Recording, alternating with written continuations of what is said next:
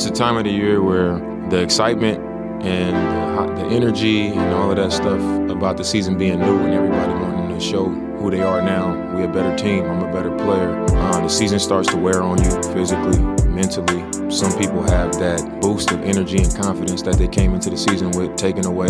So it's a different spot, and you know you're looking at that break, and you know team might be on a losing streak or things might not be going, and it's just those kind of like the dog days, you know, where a lot of people are just kind of like whatever way it goes, it goes, you know. And a lot of times I'm looking at it like it's an opportunity. It comes down to who's willing to dig who willing to you know stand on a square and, and, fight for it. You know, even when it's good, when it's good, when it's not good. You know, who's going to go out there and play like it means more.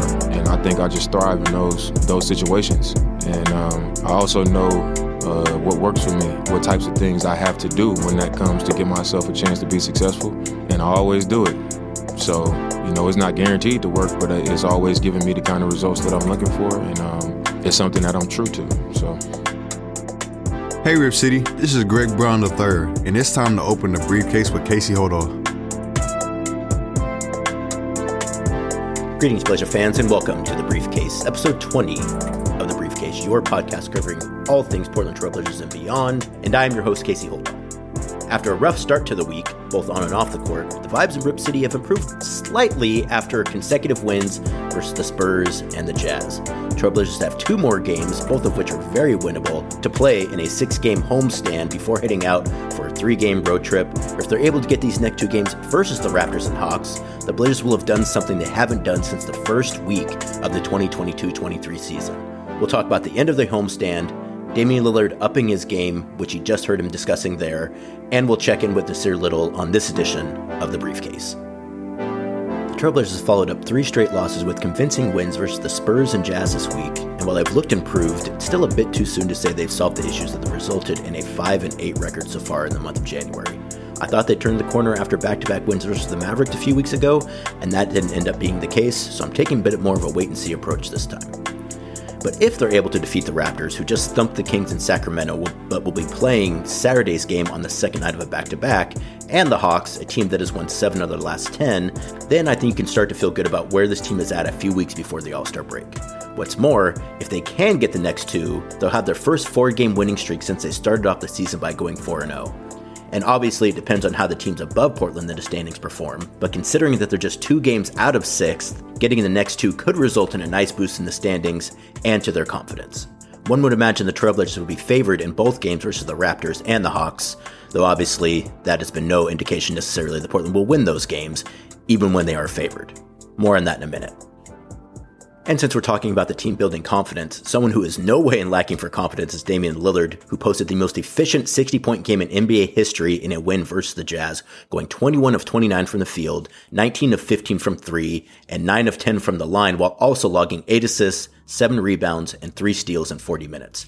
Some quick math tells us that Dame went 12 of 14 on two point attempts in that 60 point performance, which belies the fact that he's been having one of his best seasons within the three point line this year. This is the typically the point where I would give you a stat about that, but the NBA's stats don't seem to be working today. So you'll just have to take my word for it that Damian Lillard's percentage on two point shots this season is one of his best, if not his best in his career.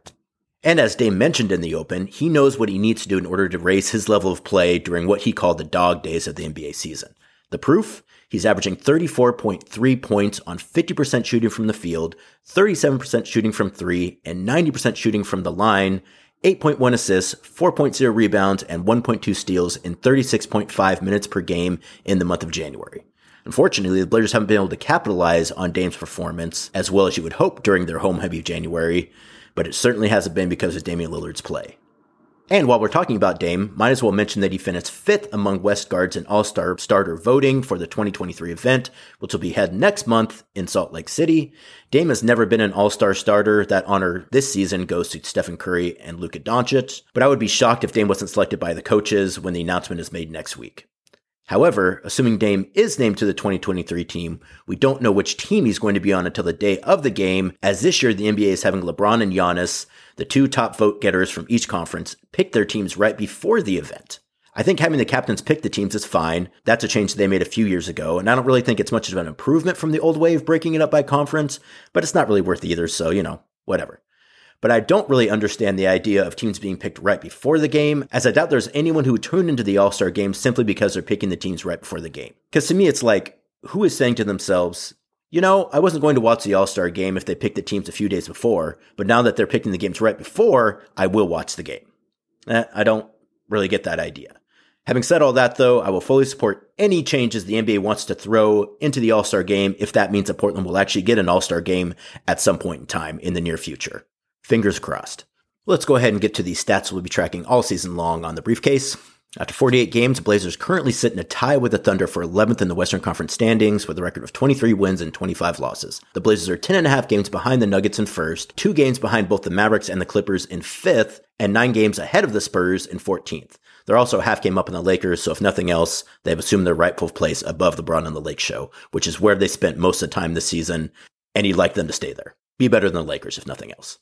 The Blazers are eighth in offensive rating, which is three spots better than last time we checked in at the beginning of the week, at 115.2 points scored per 100 possessions, which is more than a point better per 100 possessions than it was at the start of the week. Damian Lillard shooting 72 and 63% from the field in the last two games will do that for you. On the other side of the ball, though, Portland is currently 22nd in defensive rating, which is one spot worse than the beginning of the week, at 114.6 points allowed per 100 possessions. That's what happens when your opponents shoot better than 50% from the field in two straight games, as was the case in wins versus the Jazz and the Spurs. But while you'd like to see the defense and the offense click at the same time, something I've mentioned over and over and over again on this podcast, their net rating has improved to 0.6, which puts them in a tie for 14th, which is ever so slightly better than the league average. Portland has spent most of the season at league average in net rating, so the fact that they're slightly above league average in net rating is a slight improvement. Getting to the betting lines as we do on every edition of the briefcase, Trailblazers are currently 26 and 22 this season versus the spread after covering their last two games. They were 8 point favorites versus the Spurs and won by 20, and 3.5 point favorites versus the Jazz and won by 10. I said it on the last show. I said it on the show before that and I'll keep saying it until it isn't the case. When the Trailblazers win, they cover, and when they lose, they don't cover. It's pretty much as simple as that for the Portland Trailblazers right now. By the way, they're four and a half point favorites versus the Raptors for Saturday's game as of right now. That's not with injury information out yet, though, so that could change, as I'll mention in a moment here. As for the season over under, the Blazers will need to win 17 of their last 34 games in order to surpass the 39.5 over under win total that Vegas gave them this season. That would be going 500 for the rest of the season. What looked like a sure win in the first month of the season now looks like much more of a coin flip. Portland does have a much easier second half of the schedule, but still, going 500 is something this team hasn't done in a while, so I'm a little reluctant to say that they're just going to go out there and do it. But fingers crossed for all of you who laid that bet that it does end up happening. I think I'm allowed to root for your bets. I'm not allowed to tell you what to do, but I'm allowed to root for you to win. One of the things that could help Portland go at least 500 in the last 34 games of the season is the return of Nassir Little. The 6'5 forward in his fourth season out of North Carolina has averaged 8.5 points on 53% shooting from the field and 58% shooting from three and two rebounds in 18 minutes per game since he returned from the hip injury that caused him to miss six weeks. I wanted to find out how Nassir feels like he's playing since returning, what he learned while he was out, some of the sacrifices he's made in order to put himself in a position to take the next step in his career, and whether he thinks he's ready to become a starter, something that might happen regardless if Josh Hart, who left early in Wednesday's victory versus the Jazz with a hamstring issue, is unable to go this weekend, Hamstring issues are notoriously dicey. He went out in that game and didn't come back in, something that's pretty uncommon for Josh. If he can play, he's going to play. So the fact that he didn't return in that game versus the Jazz has me wondering if he's going to go in the game versus the Raptors, though the team has had two days off since then. Here's what Nassir Little had to say. Uh, Nassir, how have you felt physically since coming back? I felt really good. Um, you know, just did a rehab, had time to, you know, let my um, abdomen injury continue to get stronger and heal. You know, did a really good conditioning coming back, so I feel good. How about mentally, from a from kind of that perspective? How how you're feeling about where you're at right now? I feel good. Um, just I think I've been making you know the most of my opportunity, and I think as a player, that's really all you can do. What are some of the things you were working on while while you were sidelined? Uh, just I think you know bigger than the court is just my mental uh, approach to everything, uh, my mental focus, just you know being more at ease when I'm on the court, really locking in on that type of stuff like meditating and all that type of stuff. So I think when I came back, I think my mental focus was just way better.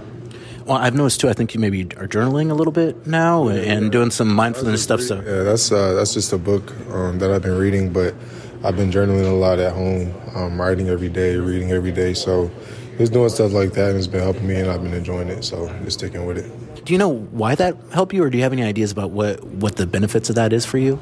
Uh, well, I'm an intellectual, philosophical guy anyway, so like I've always been into that type of stuff, and um, I think it just kind of like it puts a lot of things into perspective. You know, like I've learned a lot from the books I've been reading, so um, I've been applying it to my life, and it's just been helping me out. Um, everybody's different, everybody has their things, and you know that's just kind of my thing. How does kind of having your life squared away from a non-basketball perspective help you in a basketball perspective?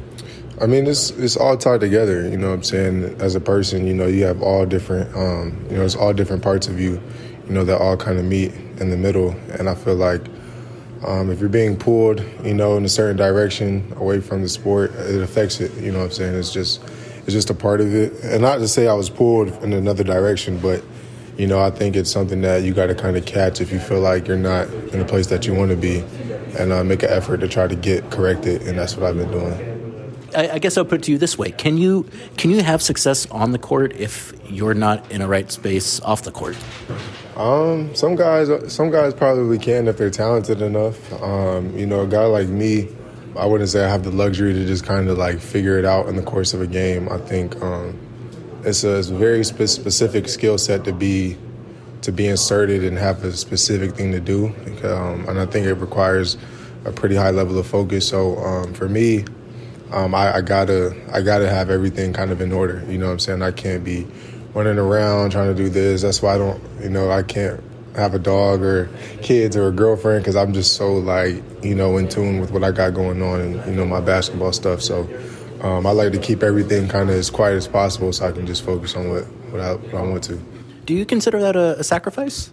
Uh, it is a sacrifice. You know, there is things I do sacrifice for, but um, it's something I'm willing to sacrifice. You know, I think, um, you know, and there's other things that I don't sacrifice. You know, because it's all about what's important. You know, and I there's certain things that I enjoy to do, like play video games or you know talk to my parents, and that's not stuff that I cut down to a minimum. You know, for basketball, but things that I don't really care about that I tend to you know get into. Like I've been I haven't been on social media like that much. Um, I feel like that's been made me more productive with everything. So just things like that.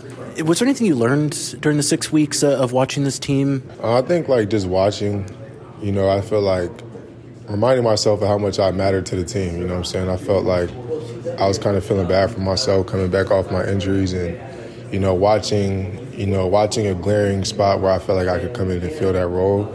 Um, just allowed me to kind of, you know, be mindful coming back and as I was preparing, knowing where I could, you know, make an impact. So when I came back, I just kind of hit the ground running. Absolutely. What's your relationship like with Dame? Because I feel like you guys have kind of, I feel like that's developed a little bit over the years.